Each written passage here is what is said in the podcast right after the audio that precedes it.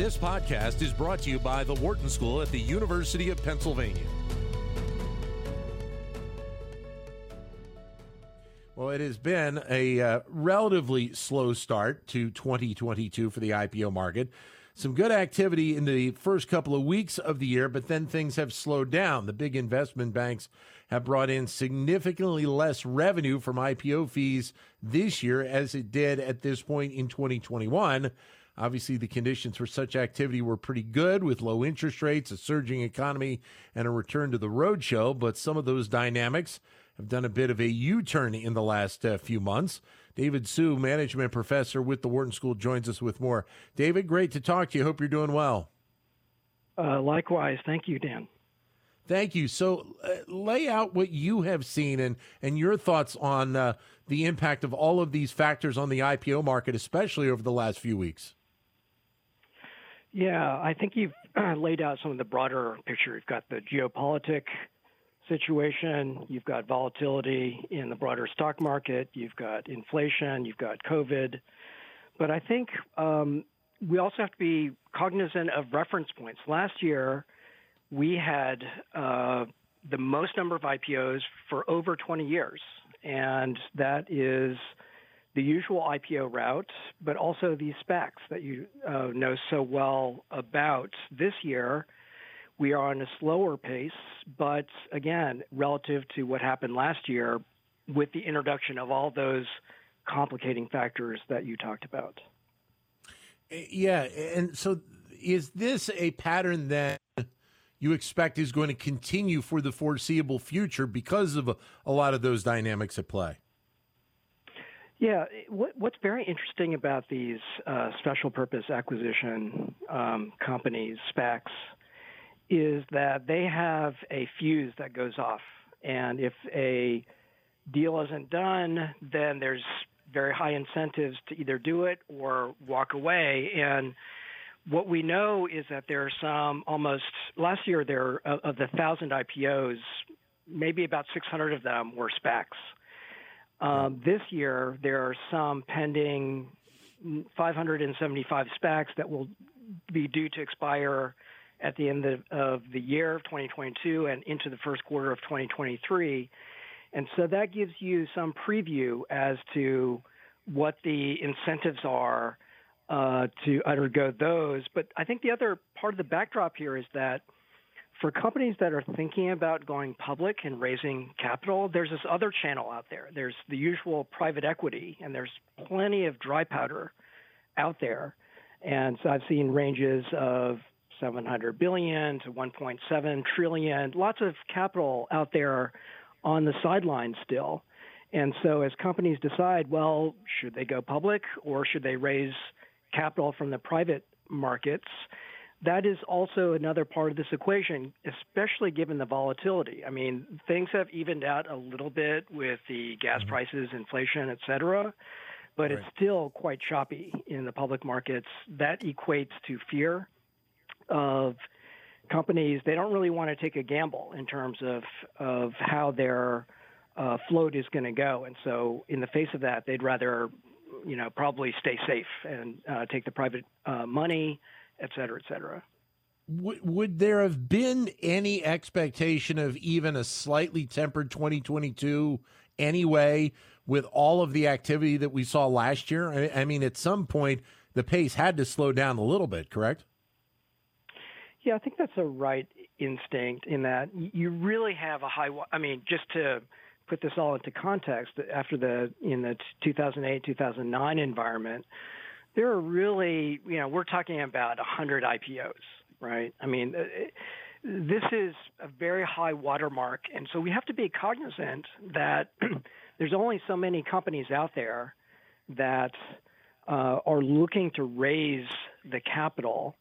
And so as we think about, well, last year we're at the high watermark for 20 years, there's going to be a natural ebb and flow associated with a number of companies that are looking to uh, raise money from the public markets. And of course, as you mentioned, this has knock on effects for fees and other things that are associated yeah. with the ecosystem of you know, the securities industry, et cetera. And so it's kind of like a little bit the, the feast and famine type of. It's not exactly a famine, but uh, relative to last year's feast, definitely in terms of what the activity that's going on, it does feel like a pullback relative to that environment.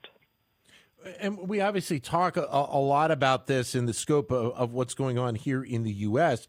How much uh, of that surge in the IPO market was also seen in other countries as well? Was it fairly similar, or or was this more of a U.S. centric uh, push? Yeah, no, that's a very interesting um, question. I, I think you know there's been some discussion about you know oftentimes what activates these markets is a very visible IPO one that right.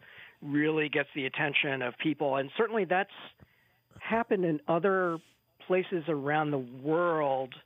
Uh, though, of course, there have also been pullbacks of that. Look at uh, the instances of China, et cetera. But here in the United States, here, here's the name of some companies that are rumored to be thinking about doing an IPO this year. So you have companies like household names like Instacart or Stripe or Discord, Impossible Foods, Patreon, Mobileye, which itself is a very interesting case because that was acquired by Intel. This is the autonomous vehicle company uh, from Israel that was acquired by Intel uh, for $15 billion a couple years ago, now rumored to be spinning off of Intel at a price of some $50 billion.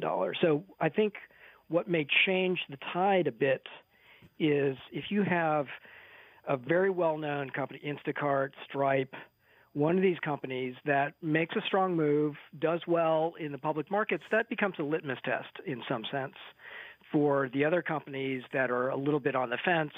Hey, does it make sense? Are we going to get uh, pummeled in the markets with all the choppy waters there?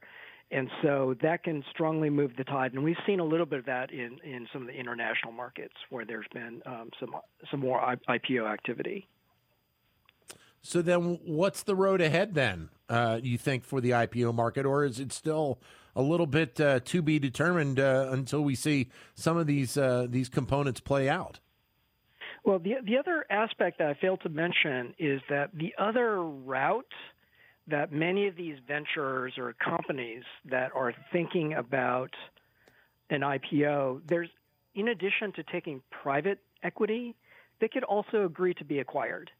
And so, what's right. very interesting and something that we've seen a lot of is uh, some of the large established companies, the Facebooks, the Amazons, the Googles of the world, that are really uh, sitting on a lot of cash and they're uh, wanting to get into some areas in ways that are not necessarily organic. And so the other thing that can really affect the IPO market is the acquisition market as well.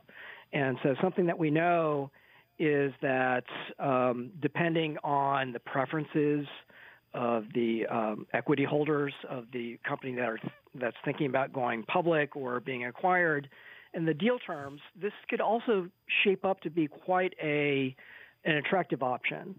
Uh, of course, that's a very different um, kind of way of steering the ship.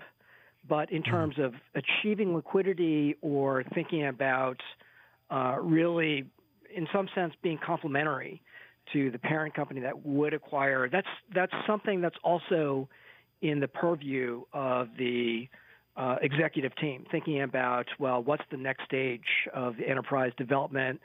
Is it the case that we just need financial capital, in which case right. we think about an IPO uh, or private equity, or do we think more strategically about what direction we could should be going, and should we join forces with another company, whether we could kind of unlock further value or steer the ship in a completely different direction? And so to answer your question, I think that um, there is a number of complicating factors here. I think the biggest one in, in people's minds what's happening with the public market. There's a lot of volatility. There's still yep. a lot of uncertainty, even with COVID, right? And there's new variants. There's uh, a lot of, of, of ambiguity around inflation, interest rates There's, um, you know, the situation uh, of geopolitics, et cetera. So all that will combine and test the patience of the management team, of the shareholders, and thinking about more broadly about the range of options that are available to these companies and how anxious are they to raise the money or to achieve liquidity. All these things will come into play, but as well as very importantly, what's happening in the SPACs, because that is yeah. been a such an important force, uh, especially over the last couple of years in the markets in dictating the number of companies that are going public. Well, and, and the fact, David, that there seemingly is going to be, it feels like that there's going to be more of a focus on the process of SPACs by Washington D.C. Uh, potentially in, in the next year or two as well. No, I think Gary Gensler, the SEC chair, I mean, he's um, made some statements about not only, I mean, there's a number of areas, uh, including cryptocurrency, uh, SPACs, and so there's a, a lot of sentiment around, well, what is the new regulatory framework going to look like in these uh, new financial vehicles or technologies that may, you know, of, of course, the markets don't like the uncertainty. And so there's this complicating factor of what is the regulatory and you know financial regulatory landscape actually going to look like and so we may not want to test the waters too soon and we'd rather kind of be somewhat conservative in the face of that ambiguity and, and, and, David, just to kind of wrap this up, because I think a lot of people have, you know, saw so much of that activity in 2021. Uh, it's kind of been put on the back burner in 2022, uh, at least for the time being. Uh, the the question then becomes the strength of the IPO market just in general that we saw in 2021.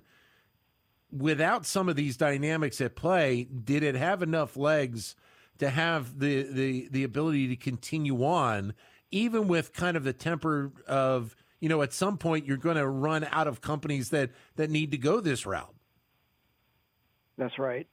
I think one thing that, that we know is true in financial markets is that there's a lot of momentum, and that's true here as well. You have waves of IPOs, you have waves of M and A's, and so these things go in you, you know, not just level, but you know, there's a peak and then there's a valley.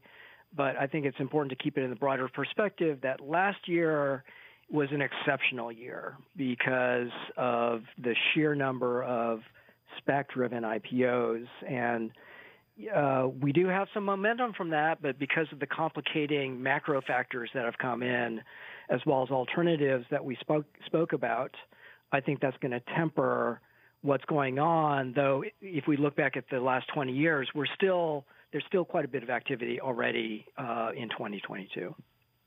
All right, David, great to have you back with us. Thank you, sir.